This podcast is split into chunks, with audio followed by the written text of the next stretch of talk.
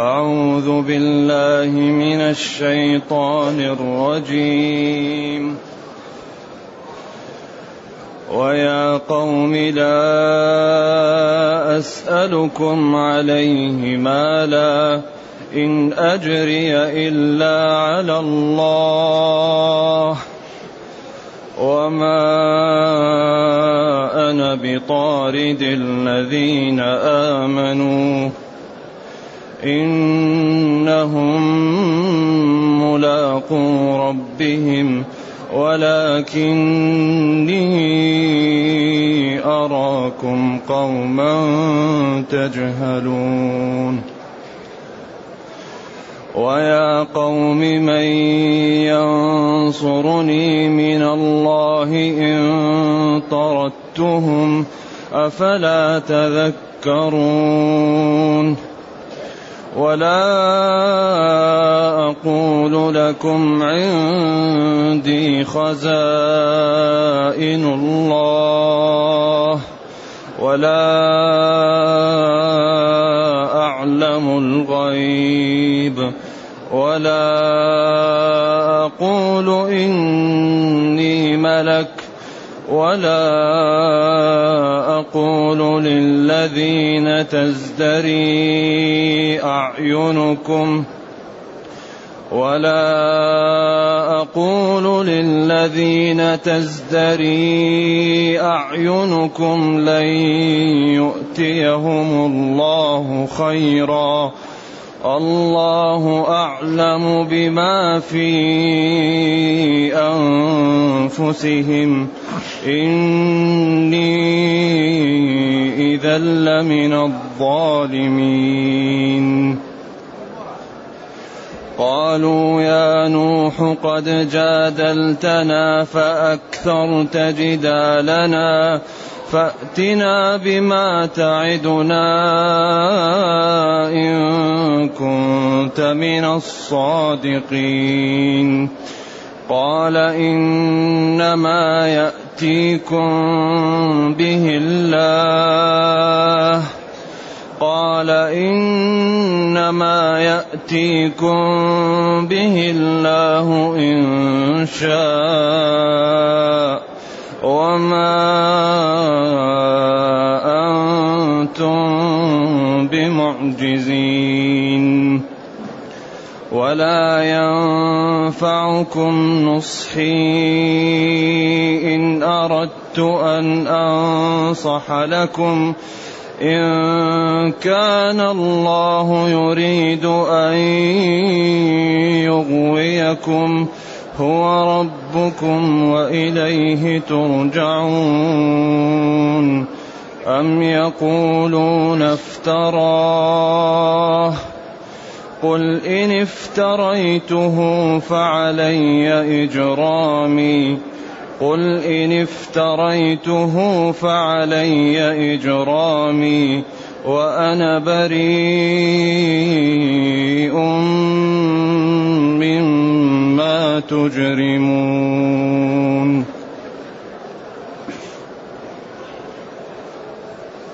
الحمد لله الذي أنزل إلينا أشمل الكتاب وأرسل إلينا أفضل الرسل وجعلنا خير أمة أخرجت للناس. فله الحمد وله الشكر على هذه النعم العظيمة والآلاء الجسيمة. والصلاة والسلام على خير خلق الله وعلى آله وأصحابه ومن اهتدى بهداه. ما بعد فإن الله تعالى يذكر في كتابه عن نبيه نوح أنه يقول لقومه يا قوم لا أسألكم عليه مالا. يا قومي. صلها يا قومي منادى مضاف. لا أسألكم لا أطلبكم عليه أي على التبليغ وعلى النصح وعلى التوجيه. وعلى ما جئتكم به مالا. وكل الرسل يقولون هذا. ذكر ذلك في الشعراء عن نوح وهود وصالح وشعيب. لا لا أسألكم عليه أجرا إن أجري إلا على الذي فطرني. إن أجري إلا على الله في سورة الشعراء. وهنا وقفة. هل تعلم العلم الشرعي يجوز أن تؤخذ عليه الأجرة أو لا تؤخذ؟ ما دامت الرسل لا أسألكم عليه مالا لا أسألكم عليه أجرا.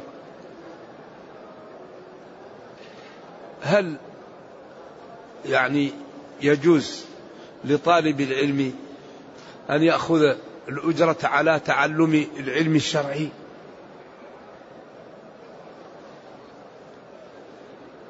من العلماء من قال لا يجوز وقال هذا والصحابي الذي كان من أهل الصفة كان يعلم أحد الصحابة القرآن فأعطاه قوسا فقال أريد أن نأخذها لكن لما سأل الرسول صلى الله عليه وسلم قال له أن هذا ما يصح وأنها يطوق بها في النار أو والحديث فيه كلام. ومما استدل به القائلون بالجواز القوم الذين استضافوا ناسا ولم يضيفوهم فليضغ كبيرهم. فقالوا لهم أرقوا لنا رئيسنا على جعل من الغنم. وأخذ أحد الصحابة قرأ عليه الفاتحة مرات فشفي وأعطوهم الغنم وجاءوا للرسول صلى الله عليه وسلم وأقرهم على ذلك.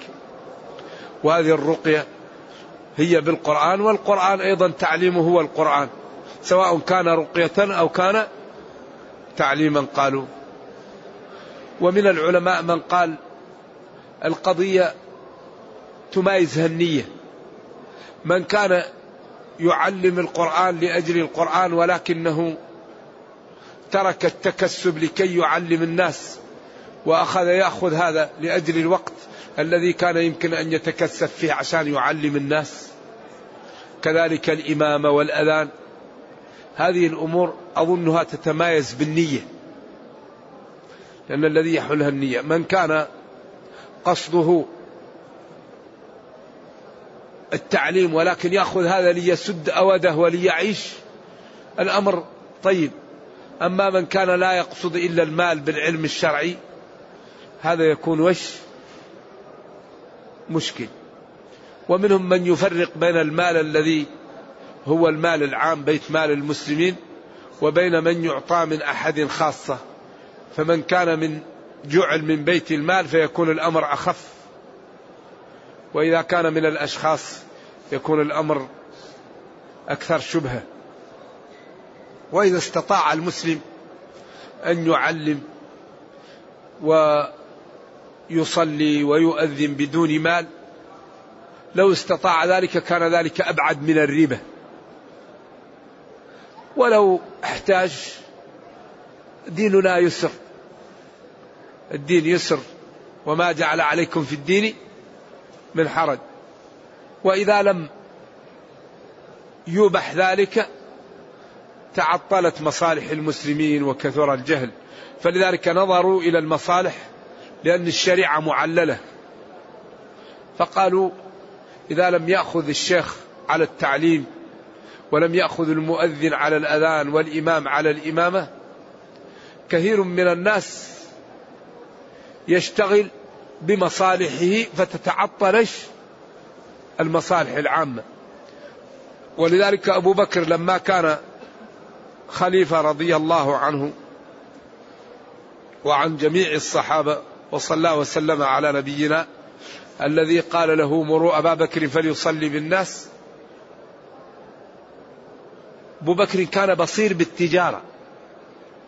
وكان رجل يعني فذهب إلى السوق عنده بضاعة يريد أن يبيعها فقالوا له لا لا تبيع خذ حاجتك من من مال المسلمين وتفرغ لأمر المسلمين. لا تروح تبيع تنشغل عن أمور المسلمين وأمور الخلافة خذ حاجتك واترك البيع والشراء. إذا الذي يتفرغ لتعليم المسلمين أو للصلاة بهم أو للأذان. فهذا إذا أعطي وكان لا يريد إلا التفرغ لهذا الدين إن شاء الله أن الأمر سهل. وفي حديث من تعلم علما مما يبتغى به وجه الله لا يتعلمه إلا لدنيا في أثم كثير عليه. لم يرح رائحة الجنة أو كما ورد. فإذا أصلح العبد نيته وعلم وصلى وأذن وقام بهذه الأمور وكانت هذه الأمور عرض إن شاء الله أن الأمر سهل كما أن من أحل الحلال الغنائم. وجعل رزقي تحت ظل رمحي. واعلموا أن ما غنمتم من شيء قال لله خمسه وأربع على أخماس لمن؟ للغانمين. ما غنمتم أي لكم؟ لله خمسه والباقي للغانمين. فقالوا إذا قاتل العبد لإعلاء كلمة الله ولأجل الدين وإعزاز الدين ما جاءه من الغنيمة حلال لكن لا يذهب لأجل الغنيمة. من قاتل حمية ومن قاتل للمغنم من قاتل ليرى مكانه. فقال من قاتل لتكون كلمة الله هي العليا. ولذلك الأعمال الذي يميزها النية. إنما الأعمال بالنية. اثنان يسجدان. واحد يسجد لله أقرب ما يكون العبد من ربه وهو ساجد. وواحد يسجد لغير الله يخرج من الدين. وهو السجود شيء واحد. فواحد يكون أقرب من الله والثاني يخرج من الدين يتمايز بالنية. إذا نوح يقول لهم لا أسألكم عليه مالا. التبليغ والتعب لا أسألكم عليه مالا. ولذلك هذا الدين لازم ندفع له ضريبة. لا يضركم من ضل ما هو الاهتداء؟ ما الاهتداء يا من يجيب؟ أيوه أحسنت. الاهتداء الأمر بالمعروف والنهي عن المنكر. لا يضركم ضلال من ضل بعد أن تقول له يا أخي لا تترك الصلاة لا تغتاب الناس لا ترابي لا تعق والديك لا تأذي جيرانك. لا تتخلف عن الصلاة. أترك أعراض المسلمين. اشتغل فيما يعنيك. لا يضركم ضلال من ضل إيش؟ إذا اهتديتم. الاهتداء هو الأمر بالمعروف والنهي عن المنكر. الذي يرى المنكر ولا ينهى عنه والذي يرى المعروف ولا يأمر به هذا ما ما اهتدى. ذلك قال بعض الصحابة كنا نظن أن هذه الآيات في غيرنا فاتضح لها لنا أنها فينا. ولذلك قال والله لتأمرن بالمعروف ولتنهون عن المنكر أو ليخالفن الله بين قلوبكم. من رأى منكم منكرا فليغيره بيده فإن لم يستطع فبلسانه فإن لم يستطع فبقلبه. وذلك أضعف الإيمان وذلك وقت ضعف الإيمان. أما إذا كان الإيمان بين الناس قويا فيغير المنكر باليد وباللسان. أما إذا ضعف فبالقلب تسلم. إذا أنكرت المنكر بقلبك سلمت. لكن من رضي وتابع هذا الخطير. ولذا إذا إذا قال أنهلك وفينا الصالحون؟ قال نعم إذا كثر الخبث. هذا يكون جليس وبعدين يراه على المنكر ويكون جليس ويكون أكيل وبعدين خلاص. وإذا أردنا أن نهلك قرية أمرناهم بالطاعة فعصوا وفسقوا فيها. فحق عليه القول فدمرناها تدميرا. أو إذا أمرنا أردنا أن نهلك قرية أمرناهم كثرناهم وأعطيناهم. فلم يشكروا النعم وفسقوا فيها فحق عليه القول فدمرناها تدميرا. أمرناهم بالطاعة أو أمرناهم كثرناهم حتى طغوا وتجبروا ولم يقبلوا فأهلكوا. ولذلك لا يوجد شيء أضر من المعاصي. الدنيا هذه لا يوجد فيها أخطر على العالم من المعاصي. هي التي تأتي بكل ضرر. كل ضرر سبب المعاصي. كل ضرر على الأرض سبب المعاصي. ظهر الفساد في البر والبحر. الرق سبب المعاصي. كل الإنسان يكون عبد سببه المعاصي. عجز حكمي يقوم بالإنسان سببه الكفر. شؤم المعصية يكون في العمر ويكون في الولد ويكون في ولد الولد ويكون في المال. لا يوجد شيء أضر من المعاصي ولا يوجد شيء أبرك من الطاعة والاستقامة. الطاعة تجعل العمر القليل كأن الإنسان عاش ألف سنة تجعل المال القليل كأن الإنسان عنده ملايين. تجعل الولد القليل كأن عندك مئة ولد. لأن الذي يطيع الله يبارك له في كل ما عنده. ويوفق. نعم. لذلك بعض الناس الذي يستقيم ينتج إنتاجات كبيرة في وقت قليل. كم عاش الإمام النووي؟ خمسة وأربعين أو أربعين أو بين الخمسة وأربعين والأربعين.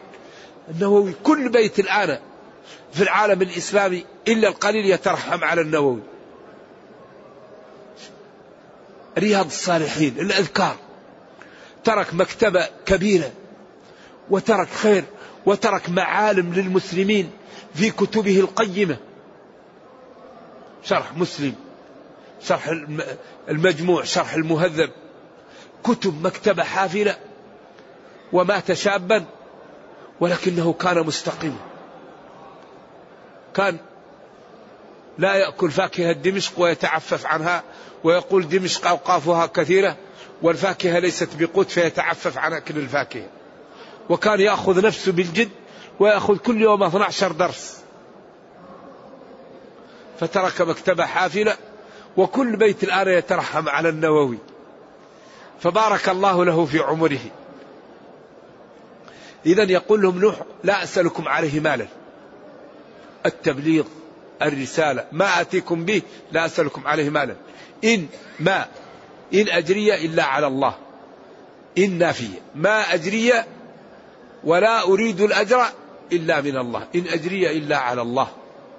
هو الذي أرسلني وهو الذي يحفظني وهو الذي يعطيني الأجر. أما أنتم فأنا أريد إنقاذكم ولا أريد منكم أجر ولا شيء. ثم قالوا له نحن لا نجلس معك حتى تطرد هؤلاء الضعاف. ولذلك الآن تجدون الآن التمايز معمول. يعني لأنه إذا كانوا في الطائرة الغني لا يريد أن يكون مع الفقير. فقالوا لا يحطوا بينهم يحطوا بينهم قماش. خلاص انت خليك هنا. أنتم في طائرة وفي السماء لكن لا بد الغني يتمايز عن الفقير لا يريده لا يريد يراه.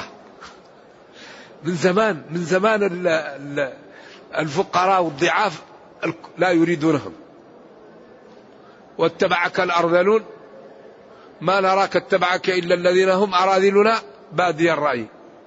لا بد تبعد عنك هؤلاء حتى نجلس معك. قال لهم وما أنا بطارد الذين آمنوا. ما, ما أنا لست بطارد هؤلاء. إنهم ملاقوا ربهم. فيخصمونني عند الله بأي حق أطردهم وهم يريدون الإسلام وأنا أقول لهم لا لأجلكم أنتم. ولما حرص نبينا صلى الله عليه وسلم على دخول هؤلاء من قريش هذه الشريحة من قريش كانت تنفر من بلال وصهيب. وابن أم مكتوم وأرادوا أن يخلوا به فجاء ابن أم مكتوم وهو رجل أعمى فقال يا محمد علمني ما علمك الله يا رسول الله. فكأن نبينا كره ذلك حرصا على هؤلاء لكي ينقذهم من النار. وإلا هو لا يريد إلا الدين ولا يريد إلا فقال له عبس وتولى أن جاءه الأعمى؟ وبعدين وما يدريك لعله يزكى أو يذكر فتنفعه ذكرى أما من استغنى فأنت له تصدى. وما عليك أن لا يزكى. وأما من جاءك يسعى وهو يخشى فأنت عنه. كلا. ليس الأمر كذلك. إنها تذكرة. فكان يقال في الأثر أنه يبسط له الرداء ويقول أهلا بمن عاتبني فيه ربي. أهلا بمن عاتبني فيه ربي. ف ونبينا صلى الله عليه وسلم قال له ربه واصبر نفسك مع الذين يدعون ربهم بالغداة والعشي. يريدون وجهه ولا تعد عيناك عنهم. تريد زينة الحياة ولا تطع من أغفلنا قلبه عن ذكرنا واتبع هواه وكان أمره فرطا فالرسل والعلماء والصلحاء يحبوا الضعاف. ويخلوهم في مجالسهم ويرحمونهم ويساعدونهم وإذا لم يكن عندهم من يساعدهم به يألفهم ويهش في وجوههم. أما الواحد يتكبر على ضعاف هذا خلق الله هذا الخلق خلق الله. فينبغي للإنسان أن لا يأذي خلق الله. جعل في كل كبد رطب أجر. فخلق الله لا يؤذى. وبالأخص إذا كان خلق الله ممن وفقه وجعله صالحا. وما أنا بطارد الذين آمنوا. هؤلاء ما أطردهم. كيف أطردهم؟ إنهم ملاقوا ربهم ولا أدري ما لا يقولون. يشكوني على الله.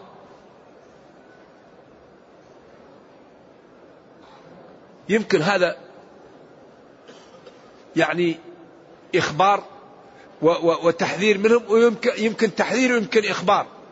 ولكني أراكم قوما تجهلون جاهلون ولا يوجد يوجد شيء أضر من الجهل. هذا الإنسان لا يتصف بصفة تدمره مثل الجهل. الجهل يمنع الخوف. الجهل يمنع العبادة. الجهل يقوي الشهوة الجهل يقوي الشبهة الجهل يضعف الاقتصاد الجهل يضعف الإدارة الجهل يضعف العلاقات بين الناس. كل شيء يأتي وراها الجهل المعاصي وراها الجهل. لأن الذي لا لا يعلم لا يخاف والذي لا يخاف لا يترك المعاصي. إنما يخشى الله من عباده إيش؟ العلماء. قال لما جهلت جهلت أنك جاهل وجهل الجهل داء معضل. الجهل الآن يرى أنه عالم. لأنه جاهل فلما يجهل يجهل جهله فتشوف الجاهل يفتي ويتكلم ويرى أنه عالم لأنه جاهل فكل مشكلة وراها الجهل. إنكم قوم تجهلون. ولذلك قلت ما نراك اتبعك إلا الذين هم أراذلنا بادي الرأي وما نرى لكم علينا من فضل. وأتينا بما تعدنا. وافعل وافعل. قوم تجهلون. فلذلك الذي يعلم يبادر. كل ما علم الإنسان كل ما خاف. كل ما علم الإنسان كل ما استقام. كل ما عمل علمت المجتمعات كل ما ازدهرت. الذي يقوي الشعوب العلم. بالعلم والمال يبني الناس ملكهم. لم يبن ملك على جهل وإقلال. تعلم. فليس المرء يولد عالما وليس أخو علم كمن هو جاهل. فالعلم هو الذي ينير للإنسان الطريق. وإذا تعلمت الشعوب قلت فيها الجريمة وقل فيها الجوع وقل فيها المرض وقل فيها التجاوزات. لأن الذي يتعلم يعلم خطورة السرقة وخطورة الفاحشة وخطورة الظلم وخطورة التعدي على الآخرين. فيعرف بالعلم أن هذه الأمور مضرة. لذلك الآن تنظر إلى إلى بعض الشعوب الكافرة تتبعت ظواهر الحياة الدنيا وأصبحت كثير مما يدعونه الإسلام تعمله من ظاهر الحياة الدنيا. رأوا أن الظلم يفسد دنياهم. يروا أن الغش يفسد دنياهم. رأوا أن الكذب يضر الإنسان ويسقط قيمته. فهم يعملون لأجل مصالحهم الدنيوية لأنهم رأوا أن هذه الأمور تجعل دنياهم تزدهر. والمسلمون يعني يرون أن كثير مما يفعلون إيش؟ لا تجوز ويفعلون. لذلك هم أصبحوا أقوياء وكثير من المسلمين ضعاف نتيجة لأن هذا أخذوا بأسباب القوة والمسلمون لم يأخذوا بذلك. فقووا أولئك وضعف المسلمون. ولكني أراكم قوما تجهلون. ويا قومي من ينصرني من الله إن طردتهم؟ من يمنعني من عذاب الله ومن عقوبته؟ إن طردت هؤلاء الضعاف الذين دخلوا في دينه وآمنوا به. ألا تنتبهون فتقلعون عما أنتم عليه فتذكرون وتتوبون وتعلمون أن هذا الضلال اللي عليه هو الضلال المبين وأنني الذي جئت به واتبعني عليه الضعاف هو الحق.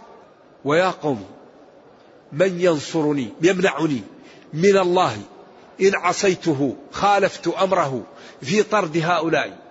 أفلا تذكرون؟ أفلا تذكرون؟ تعلمون أن هذا الأمر حقيقي وأن ما أنتم عليه خطأ؟ تستعملون عقولكم فتتذكرون وتعلمون الحق. بعدين قال ولا أقول لكم عندي خزائن الله. أنا ما قلت لكم أني عندي مستودعات ومخازن فيها مال. أنا ما قلت لكم أن عندي مال ولا شيء. ولا قلت لكم إني أعلم الغيب. ولا قلت لكم إني ملك. أنا قلت لكم إني أرسلني رسولي أتبع ما يوحى إلي. هذه الأشياء اللي تقولوا أنا ما قلتها. لا أملك لا ليس عندي خزائن. ما عندي مخازائن أملكها وعندي أموال. ما قلت هذا. ولا قلت إني أعلم الغيب. لكن يوحى علي الذي أوحى إلي أعلمه. ولا أقول لكم إني ملك لا. أنا بشر. إذا أنتم ماذا تقولون؟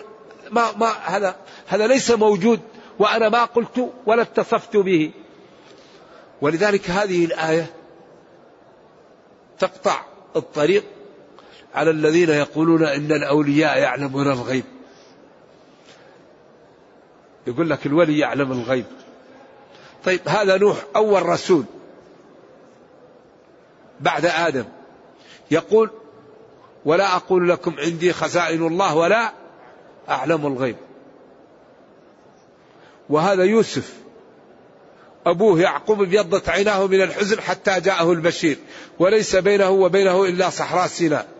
وابيضت عيناه من الحزن وهو لا يعلم أين يوسف.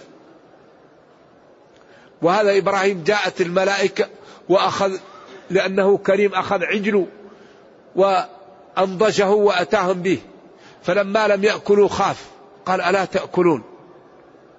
حتى أخبروه وقال إنا أرسلنا إلى قوم لوط.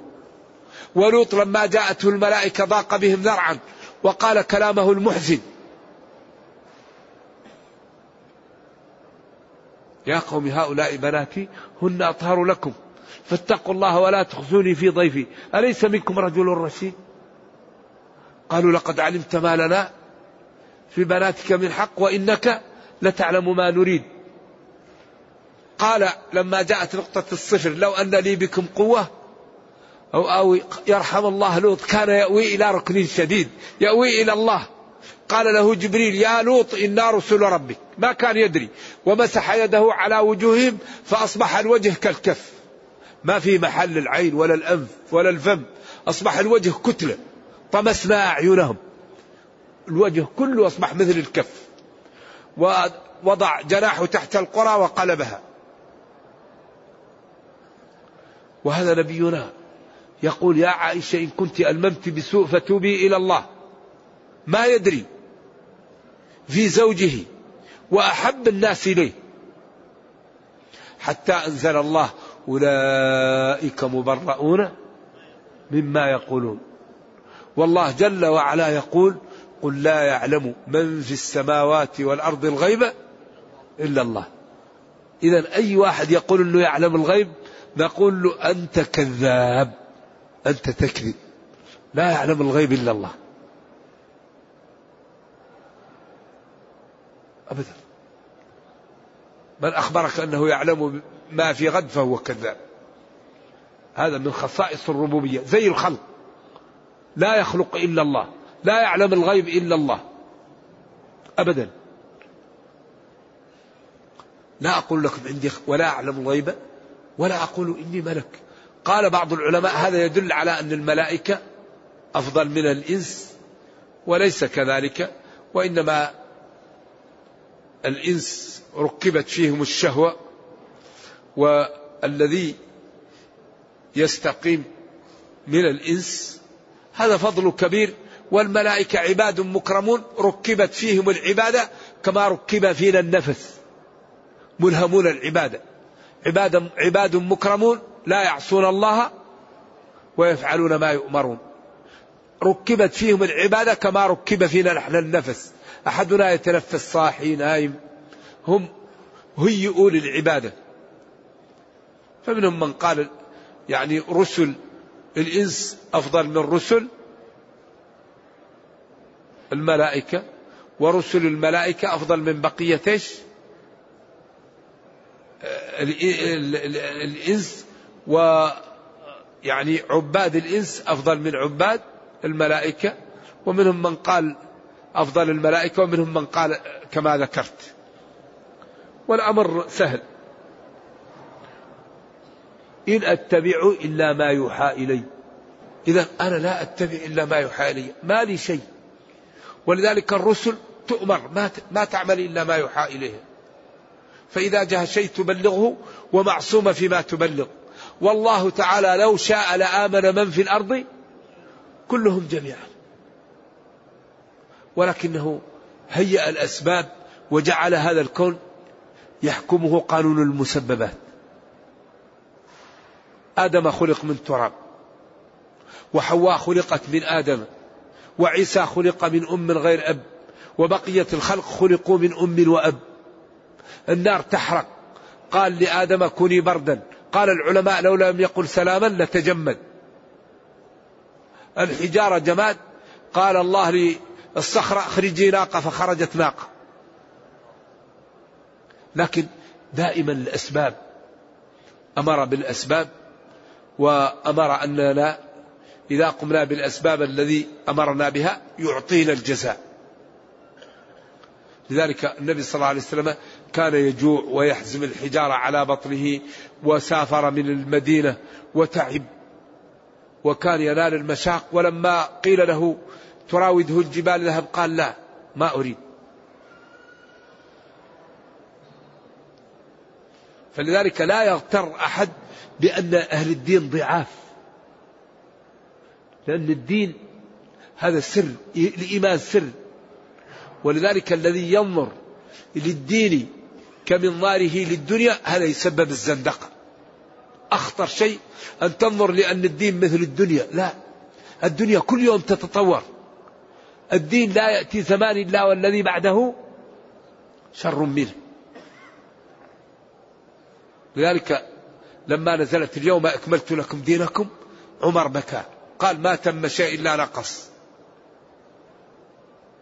فالدين شيء من عند الله.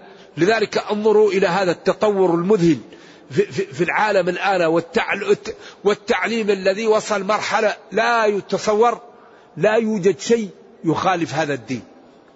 هذا القرآن الذي نزل قبل 14 قرن. وتبيان لكل شيء لا توجد فيه قضية كذب. إذا هذا يستحيل يكون إلا من عند الله. أوامره نواهيه ما يدعو إليه ما ينهى عنه. الأخلاق الت... كل شيء فيه جميل. كل شيء ينهى عنه مضر. وهو أمي لا يقرأ ولا يكتب. ويأتي بهذا الكتاب ويقول هذا من عند الله وفيه كل ما تريدون. وت و و ويعمل له أمور ويقول أنا لا أعرف حتى ينزل علي الوحي.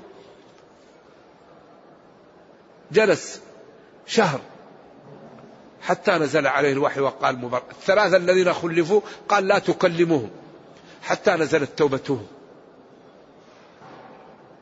فدين دين الإسلام دين عجيب. وهؤلاء الرسل معصومون فيما يبلغون عن الله ولكن لا يعلمون الغيب. وما دامت الرسل لا تعلم الغيب فكيف غيرهم يعلم الغيب؟ وكثير من المسلمين مع الأسف عندهم أخطاء كبيرة في تعلقهم بغير الله. لا يتعلق إلا بالله ولا يدعى إلا الله ولا يسأل إلا الله. كثير من المسلمين يذهب إلى القبور ويقول الله الله أتيناكم قاصدون ومثلكم يقصد ومن قصد الأجواد ليس يخيب. هذا أمر خطير جدا. إذا سألت فاسأل الله وقال ربكم ادعوني أستجب لكم. ولما قال قل الحمد لله وسلام على عباده الذين اصطفى آه الله خير ما تشركون أمن خلق السماوات والأرض وأنزل لكم من السماء ماء فأنبتنا به حدائق ذات بهجة. ما كان لكم أن تنبتوا شجرها. أإله مع الله؟ بل هم قوم يعدلون. أمن جعل الأرض قرارا. وجعل خلالها أنهارا وجعل لها رواسي وجعل بين البحرين حاجزا أإله مع الله بل أكثرهم لا يعلمون. ثم قال وهو محل الشاهد أمن يجيب المضطر إذا دعاه. أمن يجيب المضطر إذا دعاه ويكشف السوء ويجعلكم خلفاء الأرض. لاحظوا أن هذه الثلاثة يطلبها البشر من البشر من الأموات. الأولى ما في أحد يطلبها إلا يقول إلا من الله. أما خلق السماوات والأرض في أحد يقول أن غير الله خلق السماوات والأرض؟ أمن جعل الأرض قرارا في أحد يقول أن غير الله جعل الأرض قرارا؟ بعدين أمن يجيب المضطر إذا دعاه ويكشف السوء ويجعلكم خلفاء الأرض هذه يطلبها الخلق من الخلق. ولذلك قال بعدها جل وعلا قليلا ما تذكرون. قليلا ما تذكرون حيث تقولون إن الله هو الخالق. ولكن تقولون أن العبد يجيب, يجيب الدعوة ويكشف السوء ويجعلكم خلفاء. قليلا ما تذكرون تنتبهون حيث تفرقون بين هذا وهذا والكل حق خالص لله. هذه الآية فيها إعجاز. يجيب المضطر ويكشف السوء ويجعلكم. آه يأتي للقبر ويقول أنا مريض. أريدك تشفيني. يأتي للقبر ويقول الولد تخرج. نريد له وظيفة. أنا أريد وظيفة. هذا مشكلة. الأموات مساكين. كفت أيديهم عن العمل وشاهدوا الحقيقة. هم في حاجة إلى أن نحن ندعو لهم. لأنه إذا مات ابن آدم انقطع عمله إلا من ثلاث. فسؤال غير الله والتعلق بغير الله. والخوف من غير الله ورجاء غير الله هذه أمور في غاية الخطورة. إذا سألت فاسأل الله وقال ربكم ادعوني أستجب لكم أمن يجيب المضطر إذا دعاه. فالحقيقة كثير من المسلمين عندهم أخطاء وينبغي أن نرفق بهم حتى نوصل لهم المعلومة في قوالب مقبولة وكثير منهم إذا تنبه يترك. أيوة فنرجو الله جل وعلا أن يصرف عن المسلمين ما فيهم من الأخطاء. ولا أقول للذين تزدري أعينكم تتعداهم وتنظرهم باحتقار ولا تنظر إليهم لن يؤتيهم الله خيرا. ما أستطيع أقول هذا. الله أعلم بما في أنفسهم. ولذلك الله لا ينظر إلى صوركم ولكن ينظر قلوبكم وأعمالكم. القلب هو المحل ليبلوكم أيكم أحسن عملا. إن إني إن, إن فعلت ما تريدون وطردتهم إذا زائدة لمن الظالمين. هنا ما لها عمل لأنها جاءت في وسط الجملة. إن طردتهم إذا من الظالمين. إن طردتهم من الظالمين. إذا هنا ما لها عمل. وهذا يدل على الإنصاف وعلى الصدق وعلى الشجاعة وعلى التجرد. فهذه الرسل أمرهم عجيب. ما قال أنا رسول قال لا أقول لكم عندي خزائن الله ولا أعلم الغيب ولا أقول إني ملك. أنا ما قلت هذا. أنا عبد أرسلني الله أمتثل أوامره وهؤلاء لا أستطيع أطردهم ولا لي حق أطردهم. وإذا طردتم أخاف أن ربي يعاقبني فلا أفعل ذلك. وهؤلاء يمكن أحسن.